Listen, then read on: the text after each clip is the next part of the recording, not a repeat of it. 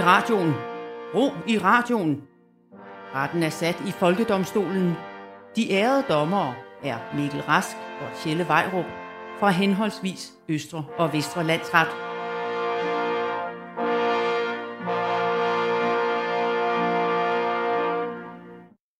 Velkommen til Folkedomstolen, og vær hilset, dommer Vejrup. Vær hilset, dommer Rask.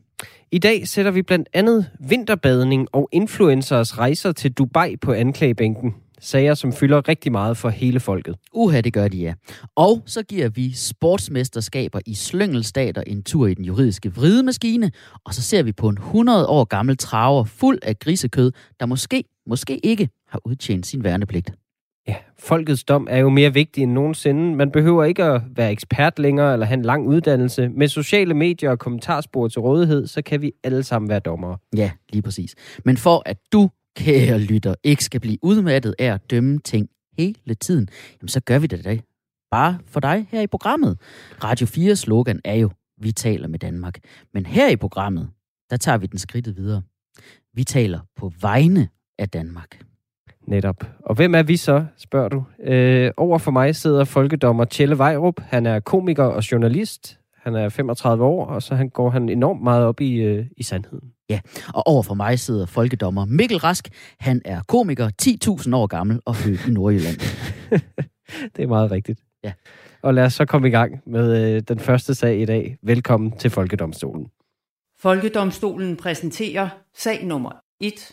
Ja, og jeg lægger hårdt ud med at stille mig som anklager i sagen Folket mod rige influenceres rejser til Dubai under coronakrisen. Det var en lang titel. Det er noget af en mundfuld. Kan du ikke lige forklare os til lytterne, hvad går den sag øh, nærmere ud på? Jamen altså sådan, øh, sådan helt objektivt, så handler det om en række rige skiderikker, der blandt andet tæller tidligere sportsstjerner og diamantarvinger, der har pisset højt og flot på coronakrisen og har besøgt slavestaten Dubai, og så har de kunne hjælpe mig taget den sydafrikanske coronamutation med sig hjem.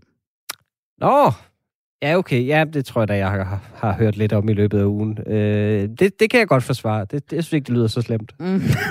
okay. Jeg, jeg forsvarer så. Vi får se. Jamen, øh, her kommer mit øh, første argument som anklager. Øh, rige influencer er jordens bærme, og øh, de har intet gjort for at fortjene den status, de har. Og øh, ja, jeg kalder Mikkel Kessler for influencer, for han har solgt sin sjæl til reality-tv, og så er alle hans boksebedrifter, de er hermed glemt i min bog. Det var ikke, altså prøv det her program, han laver, ikke? Det er ikke engang til TV3, altså, hvor hans søster, som i øvrigt også er kendt for boksebedrifter mod p-vagter, øh, programmet var til sige, altså han påstod, at han var afsted på en vigtig øh, arbejdsrejse med kone og tre børn. Hvis det var så essentiel en rejse, så findes der altså nødpasning. Okay, han, altså, jeg, forstår, han er en af de her kendiser, der blev fotograferet her, ikke? Ja, i På Dubai. et billede i Dubai. Ja. Okay.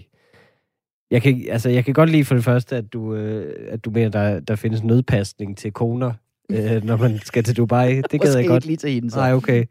Men jeg synes, det er altså, mit, mit forsvar af, af de her influencer, det er, at kendte og influencer er 100% bedre end os, og derfor skal de have lov til nogle andre ting. Ja. Øh, altså for det første synes jeg, det er uretfærdigt at, øh, at give Mikkel Kessler på puklen, fordi han er et familiemenneske, der tager sin familie med på ferie. Som om han ikke er blevet slået nok på i sit liv. Mm. Så synes jeg, jeg vil gerne forsvare hans rejse med hele familien, øh, ved at sige, at det er, han er bare en god familiefar. Og man kan sige, som en, der selv er familiefar, øh, hvilket vi begge to er, sådan en rejse med kone og tre børn, uanset hvor det er hen, og uanset om det er under en krise, det er straf nok i sig selv. Ja, okay. Det kan man sige. Men jeg, jeg, nu siger du det, de er bedre end os. Jeg er bare så træt af den her følelse, de rige og kendte har, af at de er bedre end alle andre. Altså Mikkel Kessler, han tjente sine millioner på at blive slået i hovedet. Yes. Niklas Bentner, som også var der med dernede, han tjente øh, sine penge på at få sine underbukser sponsoreret af ludomaner. Øh, og Michael Mays, som også var med dernede, han tjente alle sine penge i Vild med Dans. Det ved alle. Jeg siger okay. bare, at de er ikke bedre end alle os andre. Det, det, det er de jo bare. Altså, der skal der gælde andre regler for dem. Vi, vi synes jo alle sammen, det er jo derfor, der er så meget fokus. Det er jo derfor, vi ved, hvem de er.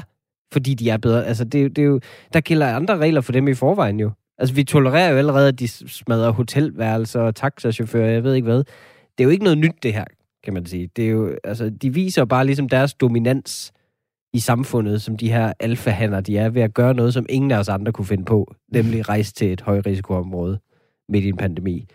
Det, altså, det er jo den slags anti-jantelovs opførsel, der ligesom, det, det har vi brug for, for at se op til. Altså, vi ved alle sammen, det værste i verden, man kan være, det er en jantelovs dansker. Det altså, det er meget bedre så at være en, en, en smittebærer. Det, det er slet ikke lige så slemt. okay, kan altså, du mærke, at jeg kæmper det for bliver, at nærmest, det? det? det bliver nærmest en sag for eller imod jantelov. Øh, Det gider jeg ikke. At, jeg gider Nej, okay. ikke at snakke jantelov. Okay. Jeg siger bare, at i England er der et firma, der hedder Knightsbridge, Knightsbridge Circle. Mm-hmm. Altså, prøv lige at tale om et arrogant navn. Det er et firma, der arrangerer coronavaccinerejser for de rige, hvor man flyver til lande, der har tillader, at man kan betale sig foran i vaccinekøen.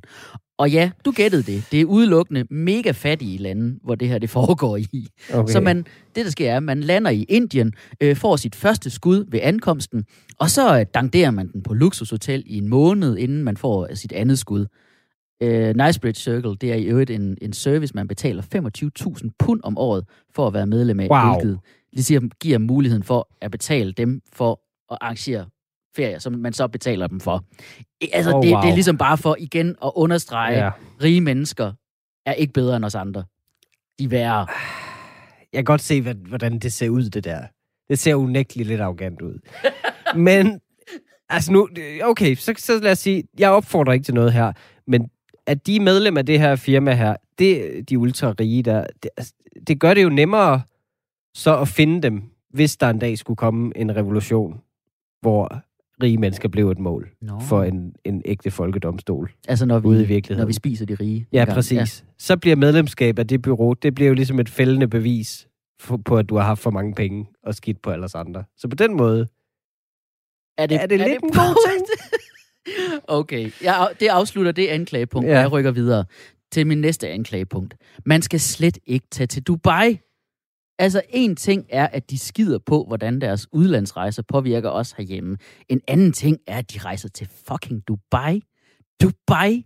Altså, det var enten det eller Tjetjenien, ikke? Altså, det er en stat, der er bygget på ryggen af slavearbejde og kvindeundertrykkelse og tortur og pressecensur. Ja, men det, altså, det er USA jo også. Altså, det, det er jo også bygget på slavearbejde. Altså, og bevares, Dubai har stadig deres slaver, men giv dem lidt tid, de skal nok finde ud af det. Det tror jeg.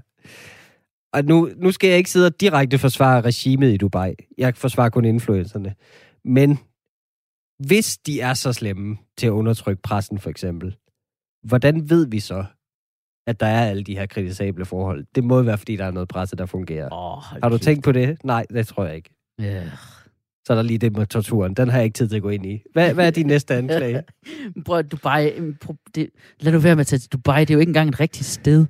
Altså, det var en sandkasse for 20 år siden. Det hele det er blevet bygget op over sådan nogle få år, som en eller anden pervers plastikfantasi, hvor man prøver at forestille sig, hvad, hvad kan man lige at kigge på, hvis man er sådan en fyr, der tror, at man får en større dealer af at have en monster truck, eller, eller hvis man tror, at silikonebryster er en personlighed, ikke? Altså, hvor- hvorfor, hvordan forklarer du ellers, at de har Burj Khalifa, altså verdens højeste bygning. Hvorfor findes den? Hvorfor have den? Jamen, det er jo netop, som du siger, til at tiltrække de her mennesker. Altså, det er jo, en- det er jo sådan en slags... Det er jo ligesom en lynafleder. En rigtig høj bygning. Det er ligesom en lynafleder. I stedet for at tiltrække Ah. lyn, så tiltrækker den bare den slags typer. Altså, influencer, mærkelige rapper, Allan Nielsen og Tina Lund. Alle, alle de typer, der bliver draget af den bygning. Og på den måde, så behøver vi andre ikke hænge ud med dem. Det er der, det, er- derfor burde vi sige tak til de kendte, der er rejst til Dubai. De burde bare blive dernede. Ja, det er selvfølgelig rigtigt. Okay. Ja, Allan Nielsen og Tina Lund, det er jo også begge to tidligere sportsfolk. Måske Ja. er der et eller andet magnetisk i det. Nå, være. næste anklagepunkt. Øh, de her influencer tog coronamutationen fra Sydafrika med hjem til Danmark. Det er det værste, synes jeg næsten, ikke?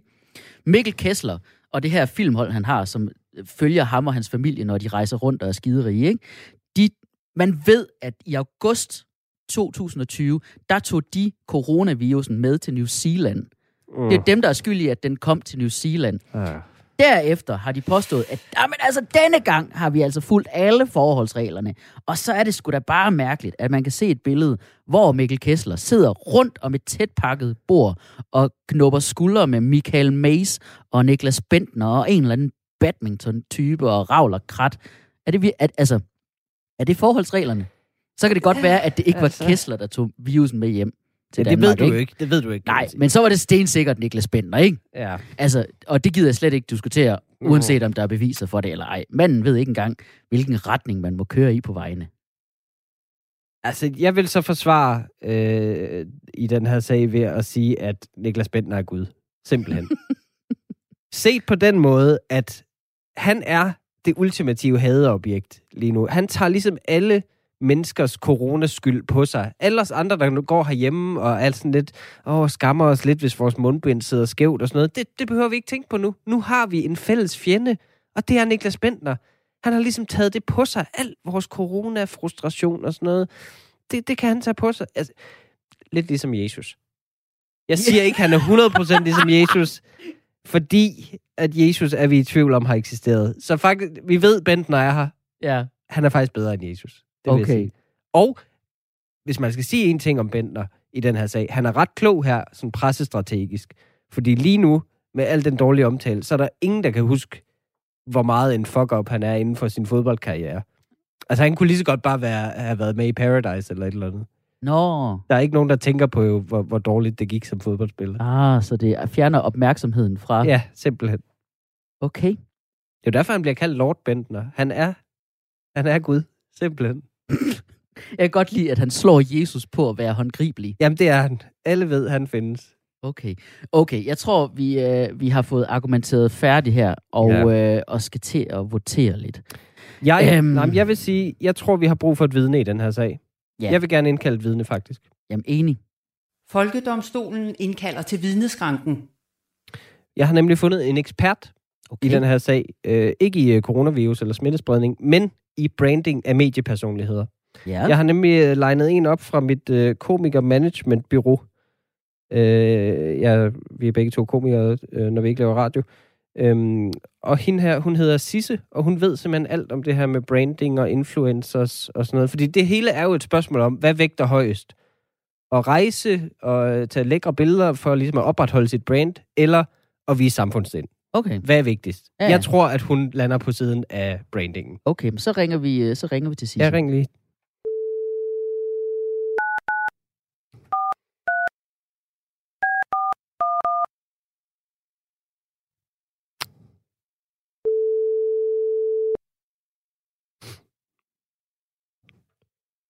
Det jeg. Hej Sisse, du taler med Mikkel Rask fra øh, Radio 4's program Folkedomstolen. Mm. Øh, jeg ringer i dag ikke Hej, så... Ja, hej, hej Sisse, vi Hej. kender jo hinanden lidt. Øh, jeg, ja. ringer, jeg ringer i dag ikke øh, i min egenskab af komiker i, i din stald, eller hvad man kan sige. Jeg ringer som dommer i Folkedomstolen, Nå, så. simpelthen. Nå, Øh, vi har ja, brug ja, for, ja, vi har brug for dig som vidne. Ja. Ja. Øh, det handler i dag om, øh, om influencer, der tager til øh, Dubai under coronakrisen. Og jeg vil lige spørge dig til at starte med, øh, er ens brand som kendis ikke det allervigtigste for en? Jo, altså, jo, det, det skal jeg jo egentlig sige, og det vil jeg også mene, men det er jo meget individuelt, Mikkel. Det ved du også godt. Jo. Øh, tror du i din vurdering som ekspert, at de her Dubai-rejser kan skade influencernes brand? Mm, altså, nej, det, det er jo lidt forskelligt fra person til person, kan man sige. Okay. Altså, tænker du på dig Tror selv, eller hvad? Jeg tror, altså... Jamen, det kan vi da godt sige. Tror du, at jeg ville kunne slippe afsted med en rejse til Dubai under de her omstændigheder? Ja, ved du, Mikkel, det tror jeg faktisk godt, du vil kunne. Okay. Jamen, øh, jeg, har Ja. ikke flere, jeg har ikke flere spørgsmål, så, så er det dit vidne til. Okay, jamen, øh, hej Sisse. Så vil jeg øh, som anklager gerne bede om lov til at forhøre vidnet. Øhm, og spørge, hvorfor du mener, at Mikkel godt kunne slippe afsted med en rejse til Dubai. Jamen altså, det er jo fordi, Mikkel har jo egentlig ikke særlig mange følgere på sociale medier. altså, hvis jeg skal være helt ærlig, jamen, jeg har svært ved at forestille mig, at det overhovedet ville kunne blive til en shitstorm. Altså, han har jo under 2400 følgere på Instagram. Altså, jeg tror, han har øh, tre på TikTok eller sådan noget. Okay, så Mikkel Rask kan bare tage afsted. Ja, ja, det vil jeg sige. Altså, han bør jo selvfølgelig tænke på samfundssind og alt det der. Men hvis du spørger mig, som den ekspert, jeg er, jamen så vil jeg sige karrieremæssigt, det kan han sagtens. Mm. Altså, jeg kan også se, at han har ikke nogen stand-up jobs i kalenderen, så vidt jeg kan se. Okay, ja. Men, Så- men så et lille opfølgende spørgsmål, Sisse. Øh, vil Mm. jeg kunne tage afsted? Fordi så kunne vi jo måske sende dernede fra. Okay, nej, øh, Tjelle, det synes jeg ikke, du skal gøre. Åh. Det, det synes jeg ikke, du skal gøre.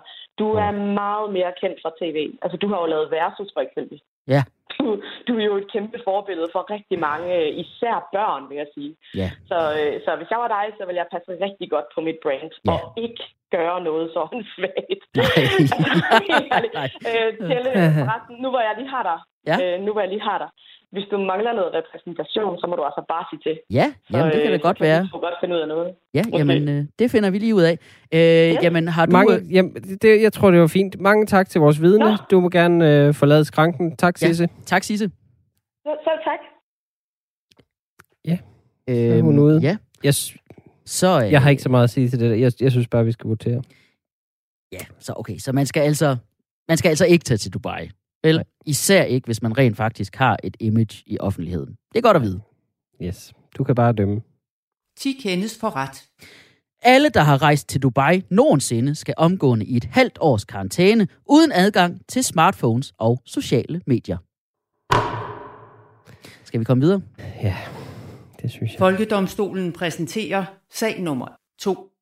Og du lytter til Folkedomstolen på Radio 4, hvor vi dømmer tidens hippeste trends, såsom vinterbadning og trompetbukser og udtryk som knæhøj karse. Ja, og i, i den... Øh, ej, det dømmer jeg til at være rigtig... Det er på tide, den kommer tilbage. Ja. øh, I den næste sag, der er jeg anklager. Øh, og det bliver mod noget, som der er mange, der synes er heldigt, faktisk. Åh, oh, oh. Det er faktisk for mange en del af deres kultur, den her, det her fænomen. Øh, et symbol på deres Ja. kultur, om man vil. Øh, som de virkelig ikke vil have, nogen kommer og piller ved. Altså, nu siger jeg lige noget, ikke? Ja. Det, vi skal ikke til at snakke om profeter eller sådan noget, vel? Nej, nej, det er ikke noget med islam. Det er faktisk det, er faktisk, øh, det, er faktisk det modsatte. Vi skal snakke om pølser. Ja. Fordi pølsevogne er jo danskernes vartegn af en eller anden grund. Og de havde 100 års jubilæum her i mandags. Mm. Øh, og det, jeg ved ikke, om du fejrede det. Ja, jamen, jeg fejrede det med Ja, det- ristet med det hele. Gjorde du selvfølgelig. Det, Ja. Nej, det gjorde, det, gjorde jeg altså ikke. Jeg synes ikke, det vækker min appetit, at noget er 100 år gammelt. det er ikke Okay. lige. Så jeg stiller mig i sand, øh, som anklager, simpelthen, i, øh, i sagen Folket mod pølsevognen. Ved du hvad, jeg stiller mig som fuldblods forsvarer. Okay. Første anklagepunkt, jeg har. Pølsevogne er dårlig fast food. Så er det sagt. Mm. Altså, en hotdog er elendig til at spise stående. For den er jo åben. Det er en ufuldendt sandwich. Altså, den har jo ikke ligesom strukturen og styrken til at blive håndteret med en hånd, uden at gå i stykker, som for eksempel en burger kan have. Altså, hvor, hvorfor ser man altid duer omkring pølsevognen? Det er, fordi vi taber halvdelen af lortet. What? Den er perfekt til at holde. Altså, hvordan holder du på en hotdog? Hvor usmidig er dine håndled, at du ikke kan holde en hotdog og køre den ind i kæften, samtidig med, at du skifter sko på sådan et skrigende barn? Ja, det kan jeg ikke lide, så det, det kan godt være, at jeg bare er for kalket. Men okay, andet, okay. Pølsevogne er også en forhindring jo, for at vi kan få ordentlig fast food i Danmark. Altså, vi kunne jo have gode food trucks i Danmark. Det har vi ikke. Vi har de her åndssvage, altså vi, vi kunne have alle mulige lækre vokretter og grillspyd og sådan noget. I stedet for, så skal vi have svin i kogt tarm. Det er Ja. det. Det er vores national. Altså, i Grækenland, de har pitaen. Det har godt kød og grøntsager og sådan noget. Og, øh, altså, hvad har en pølse? Ristet løg fra en plastikpose og Ja. ja. nogle våde agurker. Det, er vores, det skal være vores nationale symbol. Føj. Ja. Ja. Simpelthen. Nu siger du, at det er svært for, altså, at den på en måde nærmest forhindrer andre food trucks i Ja, at fordi vi komme hænger til. fast i den. Jamen, men den, den, det er jo... Det, det, altså, det, det holder simpelthen ikke. Der er street food overalt. Altså, eksotisk street food, det er, altså, det er jo snart lige så eksotisk som den der uh, tribal, som alle blegfede danskere får på deres tur til Bali. Prøv at høre, der er åbnet en street food i Randers. Randers Mikkel. Så er det altså blevet officielt, at der skal være street food overalt. Prøv lige at spørge mig, hvad den hedder. Prøv lige at spørge mig, hvad den hedder. Hvad, hvad, hedder, hvad hedder Randers Street Food? Den hedder Mokajen. Det er ikke rigtigt. Jo, den hedder Mokajen. Nej, prøv at høre her. Det er ikke street food, der bliver presset ud af pølsevognen. Det er nærmere omvendt. Okay, så, okay, så lad os gå til andet anklagepunkt. Selve produktet, de sælger. Pølser, de er ulækre. Ej. Så jo, det er det. Altså, jeg synes, det siger lidt om deres kvalitet, at vi bruger det samme ord, pølser, for det, der kommer ud, når vi er på toilettet. altså, tænk, vi spiser det. Det, det er da ikke et godt navn til mad, så. Jeg vil ikke spise tomatsuppe, hvis det hedder menstruationsgryde eller noget altså, det, det er simpelthen ulækkert. Nu synes jeg, at, øh, at du taler ned om menstruationen. Okay, men prøv at høre. Pølsevognene, de er sgu da de mest ærlige i verden. De ved, at deres produkt er lavet af skraldekød. Så de kalder en lort for en lort. Selv i pølsevognslingoen, der står man ved det. Man kalder jo ristet løg for sårskorper og tonnegle, ikke? Og jeg lapper det i mig. Fordi det er så ærligt om, at det ikke er fancy. De står ved det. Modsat McDonald's, de har den der homestyle. Homestyle. Hvad fanden betyder det? Prøv at, at du chokeres over, at pølser er ulækre, med alt den info, de faktisk forærer dig. Det svarer til at gå til en koncert med et band, der hedder Vi kan ikke spille musik, og så blive chokeret over, at de ikke kunne spille musik. Det kunne da være, det var et ironisk navn. Okay, men de, de ser bare også ulækre ud. Altså, det, det, man kan, altså, jeg kan ikke engang... Den der knude for enden af en pølse, det ligner jo halen på en gris. Ja. Det er så ulækkert. Jeg har ikke brug for at blive mindet om, hvad det er, jeg spiser. En farsfyldt tarm. det, altså...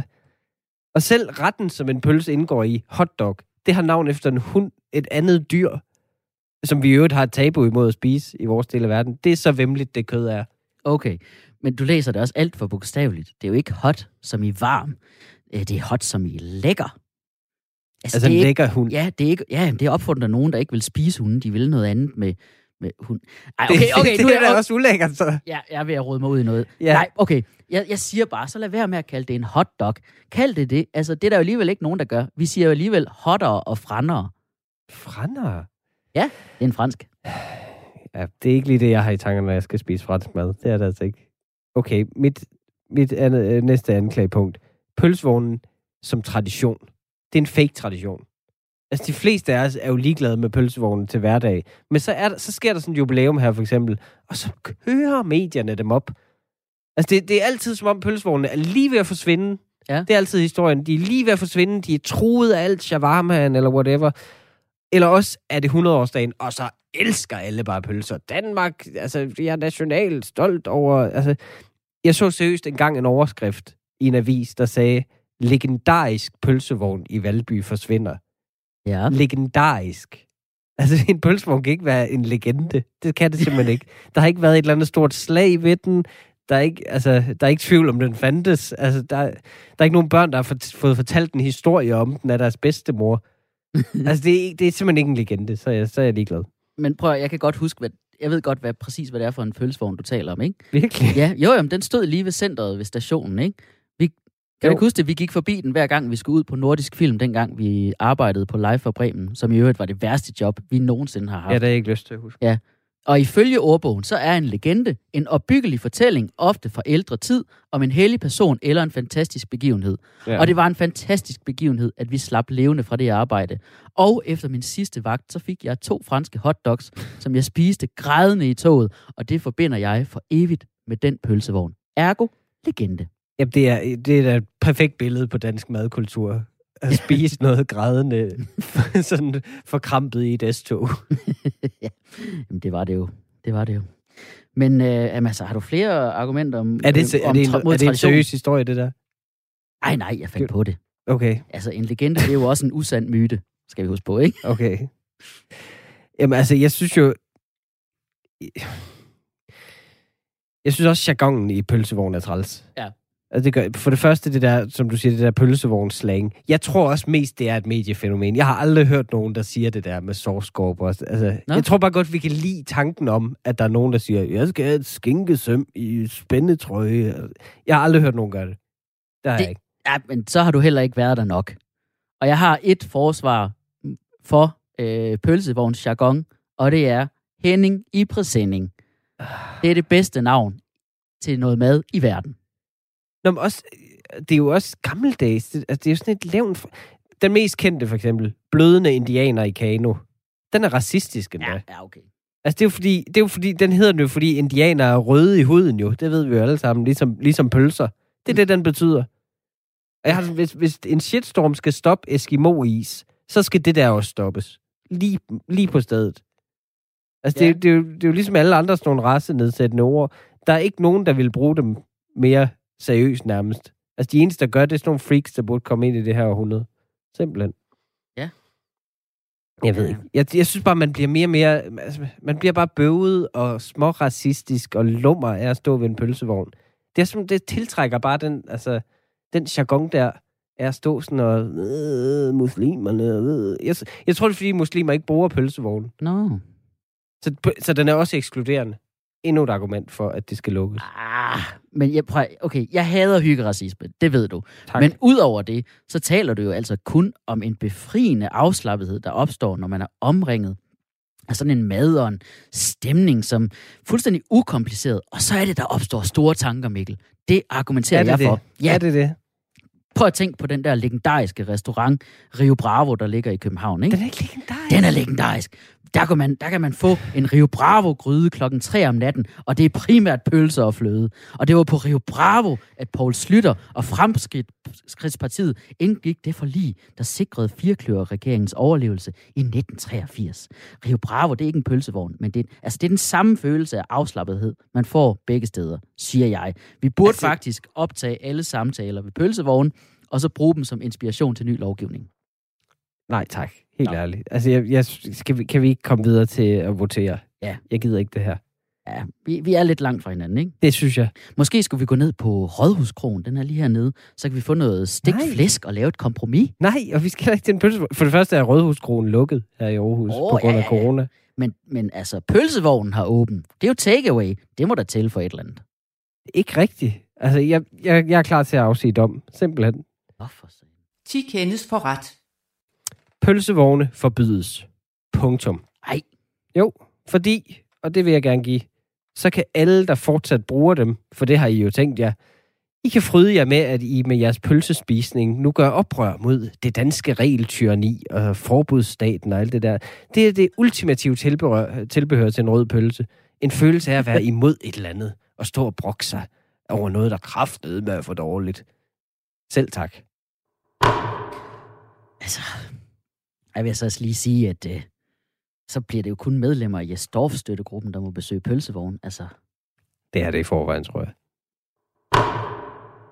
Nå, jamen du lytter stadig til Folkedomstolen på Radio 4. Øh, vi gør os til dommer over sager og trends, der fylder i netop dit liv.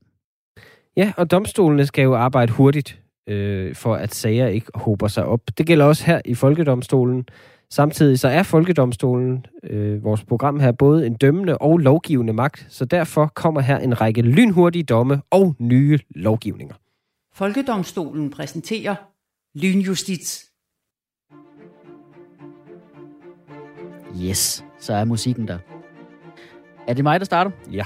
Sundhedsminister Magnus Heunicke findes skyldig i sagen, hvor 172 danske gravides blodprøver, taget hos Statens Serum Institut, blev brugt ulovligt til forskning af amerikanske firmaer. Heunicke skal nu erstatte de forsvundne blodprøver ved at tappe dem fra sig selv. Efter en thailandsk kvinde blev idømt 43 års fængsel for at fornærme Thailands konge, idømmer vi hermed Thailand en boykot på danske turister. Helt indtil coronavaccinen er udrullet. Oh, Ja. der indføres fra dags dato restriktioner på kritisk mediedækning af Jakob Ellemann Jensen. Det er simpelthen snart synd at se en mand have det så skidt. En ny app i stil med MobilePay kan anmode om samtykke til et samleje. Appen dømmes hermed for plagiat, da MobilePay i forvejen også kan bruges til det samme. Wow. Venstre skal indrømme, at de har taget Stefanie Lose som ny næstformand, fordi hun bor i Esbjerg, og dermed håber de, at medierne aldrig opdager, at hun findes. De har bare brug for en periode uden noget pis. Hvis hun rykker teltpælene op og søger mod hovedstaden, så skal Venstres Stefanie Lose, ligesom alle andre nyankomne Esbjergenser i København, vurderes individuelt, så hun ikke på forhånd bliver dømt som endnu en jyde, der flytter til at gøre Vesterbro bunderøvsagtigt. Mm.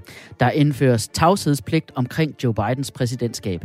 Jeg gider ikke høre et pip om, hvad Joe Biden gør eller ikke gør. Jeg er først interesseret i igen, når han får sin Helle Thorning-fase og farver håret lyserødt og medvirker i Tessa-musikvideoer. Oh ja. Selvom Donald Trump benådede Joe Exotic, a.k.a. Tiger King, kendt fra Netflix-dokumentaren af samme navn, så dømmer vi her i Folkedomstolen ham hermed skyldig i røveri af alle danskers tid sidste år. Ja. Både for selve serien, men også for alle de ligegyldige samtaler, vi havde om serien bagefter. Wow, hvor var det crazy. Ja, det var så synd for de tiger der. Han, han var straight up dyremishandler. Ja. Nu hvor det står klart for enhver, at Mads Steffensens nye podcast, Mads og A-holdet, er præcis det samme program som Mads og Monopolet, vil vi snart forlade Radio 4 og lancere vores nye program, Folket og Dommen hos Podimo. Vi trænger ligesom til at prøve noget helt nyt, ikke? En ny film om Stein Bakker og IT Factory-skandalen får hermed forbud mod at blive vist, medmindre de kaster Finn Nørbegaard som sig selv, der bliver snydt af Stein Bakker. Yeah. Det vil bare være så fedt at se ham i en film, hvor han spiller endnu dummere end i Jydekompaniet. Og filmen skal i øvrigt også afsløre, at han primært blev snydt, fordi hans kodeord var Johnny bruger ikke gummistøvler. Det udløser bødestraf og piskeslag, hvis noget supermarked på noget tidspunkt finder på at markedsføre museerne vin med teksten coronabobler. For det er nemlig vores idé her i Folkedomstolen, ja. og vi skal i hvert fald krediteres. Er Som minimum. Ja. Medicinalfirmaet Pfizer har ikke øh, leveret det lovede antal vacciner til Danmark, men de frikendes, da Magnus Heunicke i sin bestilling har glemt at sige BB. Og hvis du ikke græd ved indsættelsen af Kamala Harris som USA's vicepræsident, så er du hermed dømt til at være anti-woke. Og ja, Wow! Ja, hun har løjet lidt om sin holdning til sundhedsvæsenet i tidens løb, og som offentlig anklager støttet dødsstraf og kæmpet for at holde uskyldige i fængsel. Men hun er en sort kvinde. Tænk, hvis vi skulle dømme hende. Ikke på hendes hudfarve, men på indholdet af hendes karakter som menneske. Altså, hvem kunne nogensinde drømme om sådan noget fjollet noget? Damn. Der blev det sgu lidt hårdt, synes jeg. Ja, det blev det. Vi skal Jeg også, fik også videre. lige, ja, jeg fik også lige bremset den musik lidt hårdt der. Det er okay. Det er okay.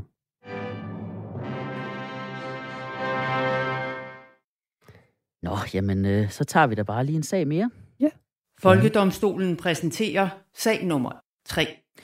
Og øh, du lytter stadig til Folkedomstolen på Radio 4, programmet, hvor Mikkel Rask og Tjelle Vejrup øh, omtaler sig selv i tredje person og fælder dom over alle slags ting, personer og fænomener.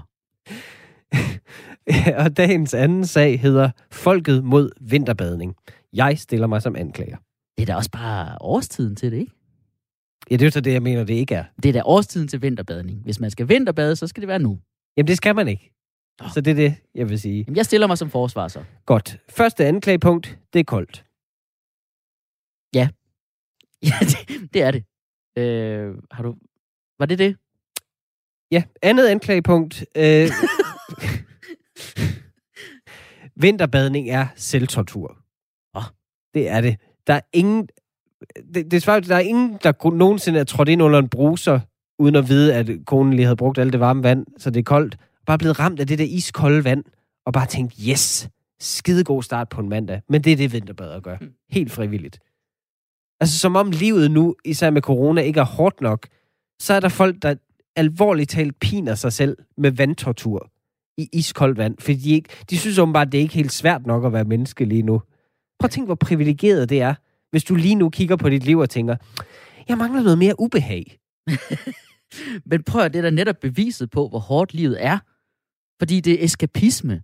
Altså, det er for at skylle alle verdens utallige bekymringer af sig. Hvor mange af os er ikke vågnet hver morgen de sidste fire år og har tænkt, gad vide, om der er krig i USA lige nu, samtidig med, at vi godt ved, at det burde vi slet ikke bekymre os om.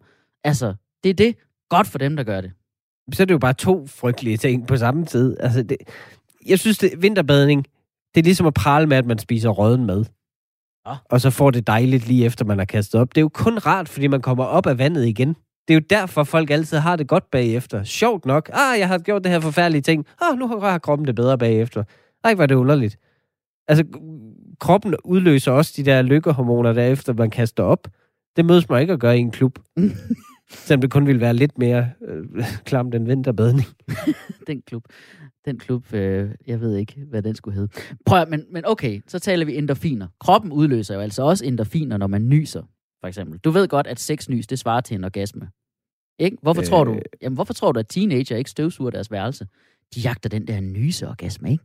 Det tror jeg simpelthen ikke på, det der. Jeg, altså, jeg er multiallergiker selv, så det kan jeg sige med sikkerhed, at det er forkert. Ellers så er multiorgasmer i hvert fald meget overhypet. Jeg har fået en del, så. Det tror jeg ikke på. Og, det, og jeg siger dig, det er det, vi mennesker jagter. Du kalder det selvtortur, ikke? Øh, at vi jagter de her endorfiner, men mennesket, de har jo opfundet BDSM, altså sådan sadomasochisme, sadomasochisme, ikke? Altså det der, hvor, altså det, er jo- det er jo en slags sex, hvor man ikke engang dyrker sex, man tæsker bare hinanden. Selvtortur, ikke? Det lyder da ikke rart. Ja, jamen, jeg siger bare, selvtortur er i vores gener. Det er det mest naturlige i hele verden. Okay, vi kan da være enige om det er selvtortur, så. Tredje anklagepunkt. Vinterbader er ekshibitionister.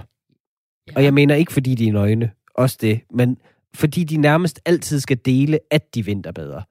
Mm. Altså, hvis du kunne gøre det uden at dele det på Instagram, så ville jeg næsten have respekt for det. Men det kan de simpelthen ikke. At det kan godt være, at de kolde vand, der giver endorfiner, men det gør Instagram-likesene godt nok også. Jeg ja. tror mest, det er det, de gør det for. Ja, ja. Og igen, ja, jeg er faktisk enig. De er ekshibitionister. Det er vi alle sammen. For hvis man vinterbader og ikke deler det på sociale medier, så har man jo slet ikke gjort det. Det ved alle hver dag. Og altså... så er det bare, og, eksistensen foregår kun der. Ja, lige præcis. Og apropos de der endorfiner, man får af Instagram-likes, ja. har vi ikke ligesom fået etableret via din booker, at du ikke har nok følgere til at helt vide, hvor fedt det er med rigtig mange Instagram-likes? Jo. Men jo, og derfor kan jeg også tillade mig at sige det her, at, ja. at vinterbadning, det er sådan ting kendte influencer-idioter siger, de gør i interviews. Altid. Det er altid det, man skal ah. læse. Åh, oh, jeg er vinterbader, fordi jeg er ikke helt ligesom alle de andre. Jeg er lidt skæv. Du er ligesom alle de andre. Du er bare ligesom alle de andre, der er trælse. Altså, buber vinterbader. Det burde være et rigeligt argument for at lade være. Okay, det vil jeg gerne medgive dig. Der er ikke noget, der er mere irriterende, end at se en trend, som jeg som semikendt godt kunne tænke mig at hoppe på, for så at opdage, at den er blevet snuppet af Buber og Felix Schmidt.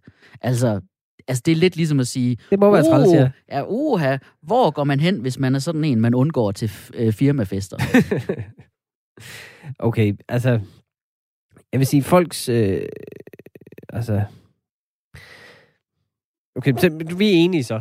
Vi er enige så. Du, du synes også, at vinterbad er ekshibitionister? Fuldstændig. Jeg er fuldstændig enig. Jeg ser bare ikke noget problem i det. Okay.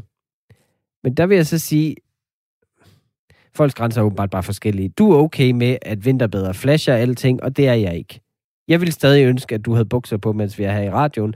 Det er bare, altså, det er bare respekt for lytterne. De kan ikke se det, og jeg er bedre, når jeg ikke har bukser på. Okay. Og prøv at høre, altså... altså ja. ja, jeg ved ikke. Det, vi kan godt, vi kan godt øh, jeg, kan, jeg kan blive ved hele dagen med at have vinterbadning. Det okay. er fint. Vid, næste anklagepunkt. Okay, næste anklagepunkt. Jeg tror ikke på, at de rent faktisk kan lide det. Det er så falsk, det der. Ja. Hver gang man ser sådan en video af sådan nogen, det er jo ikke på grund af kulde, at deres stemme ryster, når de kommer op. Det er fordi, de lyver. Ja, ja, det var så fedt. Jeg følte mig helt i live. Altså, jeg kan også føle mig i live. Det kan jeg da gøre for i en lænestol med en Netflix øh, kørende. Ja. Altså, hvis det er helt skidt, så kan jeg da lige nive mig selv i armen for at mærke, at jeg lever. Jeg har virkelig ikke brug for koldt vand. Men altså, jeg siger bare, gud, er de der glade? Selvfølgelig er de der glade, når de kommer op. Altså, de overlevede. Jamen, det er lidt den følelse, der desperate. Ha, de der lidt for brede smil, de har. Altså, de, de lyder som sådan nogle sektmedlemmer altid. Sådan, ja, det ser frygteligt ud, når man lige ser det alle dine naturlige instinkter taler måske imod det, men når først du er kommet ind i Scientology eller vinterbadning, så er det altså rigtig, rigtig dejligt.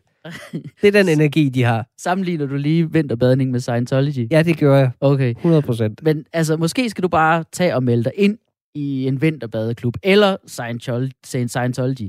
For jeg mener, at, altså jeg kan huske en gang, ikke? Mm-hmm. Det, det var dengang, du prøvede at få mig til at se den der tv-serie, der hedder The Wire.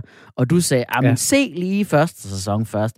Altså, den anden sæson, den er ret dårlig. Og sæson 3, det, altså, det er primært for kontinuiteten. Men når du så har set alle 30 afsnit på en time hver, så bliver det ok fedt i fjerde sæson. Sådan lyder jeg ikke. Jo, jo, det er sådan, du lyder. Det er ikke sådan, min stemme lyder. Ja, og ved du hvad? Det er derfor, de er glade, ikke? Fordi altså, det, de gør, er pissesundt. Det synes jeg er endnu et anklagepunkt for mig. Jeg tror ikke på, at det er så sundt. Ja. Og det kan jeg faktisk argumentere for. Øh, jeg, har, øh, jeg har nemlig brudt vores regler lidt ja. i Folkedomstolen. Vi er jo egentlig øh, et program, som øh, bare siger meningen, folkets mening, uden ja. ekspertviden osv. Jeg har researchet lidt. Judas! Men det er okay, fordi jeg klikkede bare ind på den første hjemmeside, jeg fandt om vinterbadning på ah, okay. Google. Og øh, lo and behold, der er meget fordømmende beviser derinde.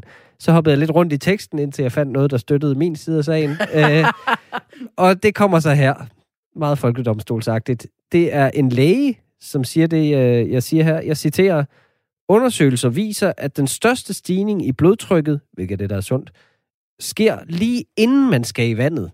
Formentlig fordi man er ængstelig eller forbereder sig mentalt på det, der kommer. Blodtrykket stiger kun en lille smule mere, når man rammer vandet. Men prøv at, hvis ikke det er et klokkeklart bevis på, hvor sundt vinterbadning er, at du kan blive sundere af at tænke på vinterbadning. Altså, kan jeg få den effekt øh, destilleret og puttet på flaske og i håndsal pronto? Tak. Jamen, du, altså, har du ikke forstået, hvad? Det betyder, at selve vinterbadning er ligegyldig. Det er 100% i folks hoved. Det er nemlig kun tanken om vinterbadning, der er sund. Så man kan bare lade, som om man skal til noget ubehageligt, for at få samme effekt. Jeg, jeg kan sige til jer videre fra hjemmesiden. Blodtrykket stiger, det er en læge, der siger det her. Blodtrykket stiger og falder faktisk på den, på den måde mange gange i løbet af en dag. For eksempel stiger det, hvis man bliver hissig i trafikken, eller anstrenger sig fysisk. Så man kan få det samme gode effekt af bare at sidde og være sur. Så mens ja. jeg har siddet her og været vred over vinterbadning, så har jeg fået samme fordel, som vinterbadere har. Bare uden at vise mine rynkede, blege baller til alle i kommunen. Altså. Okay, men som du nok kan fornemme på mig, så er jeg helt og aldeles rolig, rolig. Men det kan jeg også godt høre. Det er usundt for mig, åbenbart. det er det. Man siger jo, at man skal slå koldt vand i blodet i pressede situationer, men altså, det handler jo så åbenbart ikke om at bevare roen. Det handler decideret om, at man skal gøre, som man gør i vinterbadning og stress helt vildt. Simpelthen. Det gør det. Jamen. Altså, det lyder som om, du ikke rigtig kan modbevise øh, mit argument om, at vinterbadning i sig selv ikke er sundt. Øh, det er korrekt, men øh, der er bare lige et problem, og det er, at øh, du kom til at benytte dig af ægte research. Ja. Og øh, det er desværre i direkte strid med øh, Folkedomstolens regler. Så øh, dit argument bliver hermed fjernet fra protokollen, og juryen vil ikke tage hensyn til det. Pis. Ja. Altså, jeg, jeg, jeg er altså stadig ret overbevist om, at vinterbadning er sundt for en. Jamen, Så, altså, så kan jeg komme med endnu et anklagepunkt. Nej, det, det, jeg tror ikke, vi når flere anklager. Okay. Vi skal videre. Okay.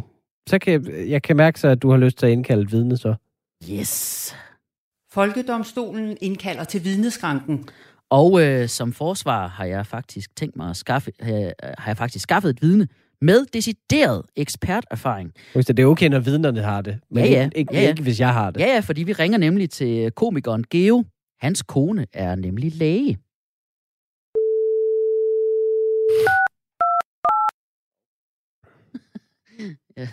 start lige forfra. Jeg er ikke ekspert i telefoner. Nej, det er jeg kraftedeme ikke. Ah.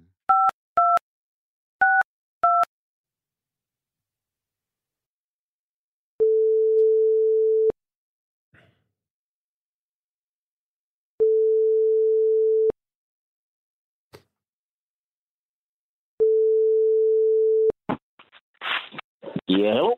Hej, er det Geo? Det er Geo. Det er Tjelle fra øh, Folkedomstolen. Du er indkaldt Hej. som vidne i øh, sagen øh, om, hvorvidt øh, vinterbadning øh, er, skal forbydes eller ej. Og øh, jeg har som forsvarer øh, indkaldt dig, fordi du er gift med en læge. Er det korrekt? Ja, ja. Jamen, altså, det er, jo, det er jo derfor, vi gerne vil tale med dig, fordi så har du jo noget eks- eksperterfaring i, hvad der er sundt og hvad der ikke er. Og øh, som gift med en læge, kan du så fortælle, om vinterbadning er sundt? Ja, altså, jeg har været... Øh... Altså, jeg, jeg har været til vinterbadning med min kone, og, og faktisk flere af hendes lægekollegaer. Ja, og hvad siger de om det? Øh, jamen, og det er jo noget med, at det er godt for øh, blodomløbet, og øh, det sætter gang i endorfinerne, og Det er fremragende. Ved du hvad, så har... adrenalin, og Jamen. der er noget socialt i det også. Der, jeg synes, de nævner mange gode ting. Ja. Jamen ved du hvad, det lyder fremragende. Så har forsvaret ikke flere spørgsmål. Hvad med Nej. dig, anklager? Jamen, så vil anklagemyndigheden gerne få krydsforhøre vidnet her. Nu siger du, du har ja. Ja. været med til vinterbadning. Hvordan har dine egne oplevelser været med vinterbadning? Ja, altså, som udgangspunkt øh, vil jeg ikke... Øh, ja, jeg er ikke øh, sådan til det til kolde øh, på nogen måde. Og øh, er også et faktisk et ret privat menneske, og, den klub, jeg blev Mm. med i, skulle man være, være nøgen, men de fik mig overvist, øh, fordi alle var nøgen, og det var jeg slet ikke akavet. Og øh, øh, så ja, Og det var, du, det var, det var pres, simpelthen. Ja, det var det, og det, det, og det var det, og jeg, jeg kiggede jo øh, med stor skepsis for folk, der, der sprang i, og jeg tænkte, "Nå, så springer jeg da også i, at der, da jeg var der, der var der faktisk minus 4 grader. Øh, Ah. og, og, og jeg tænker, øh, så hopper jeg også i, og det man så skulle have gjort, det var, at man skulle sådan gå lige stille i, okay. og lige døbe sig. Men jeg hoppede direkte og så helt ud midt på, på øh, hvor, ja, der er ikke nogen vej tilbage. Okay. Det, og det er jo så øh, kom bag på mig, det er, at, at min krop går i chok. Du får simpelthen kuldechok af det. Ja, altså, jeg kan ikke svømme tilbage. Og begynder sådan at, at råbe til min, min lægekone. Jeg kan, ikke, jeg kan ikke svømme, jeg kan ikke.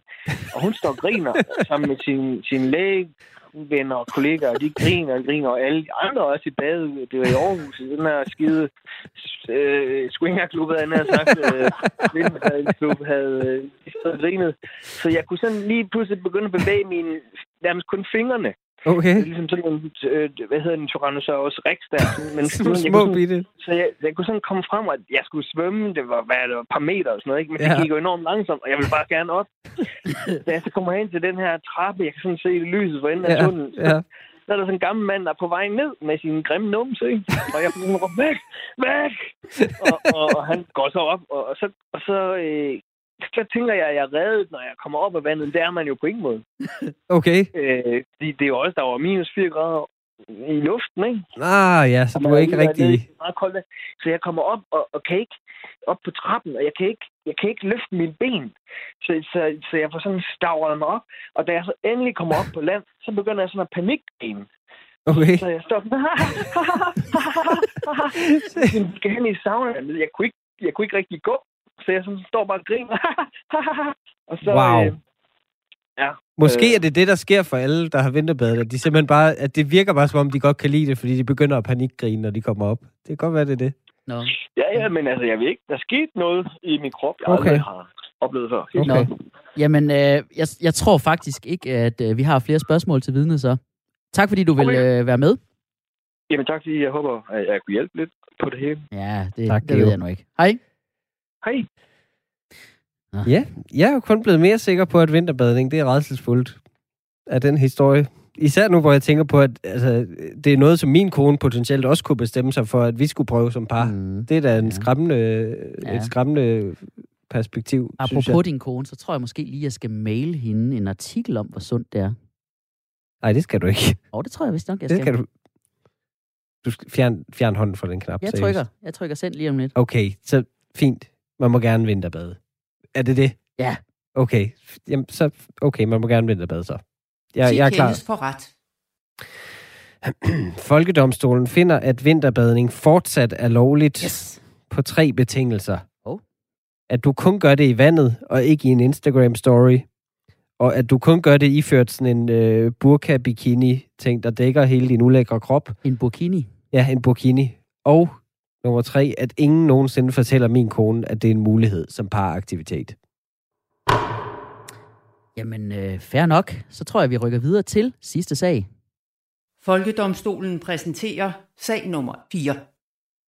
Du lytter fortsat til Radio 4 og programmet Folkedomstolen, hvor Tjelle Vejrup og jeg selv er de nådesløse dommere og bødler i sager om tidens trends og aktuelle historier. Yep. Og nu skal vi til at være politiske. Uh, det lyder rigtig som noget, hvor vi ikke ved, hvad vi taler om overhovedet. Ja. Det er perfekt, ikke? Ja. Og det er dobbelt op på uvidenhed for dig, for det drejer sig nemlig også om sport.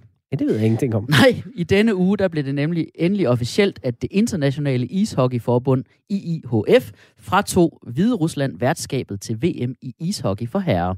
Hvide Rusland øh, genvalgte i august 2020 Alexander Lukashenko som præsident ved et valg, der var plaget af valgsvindel.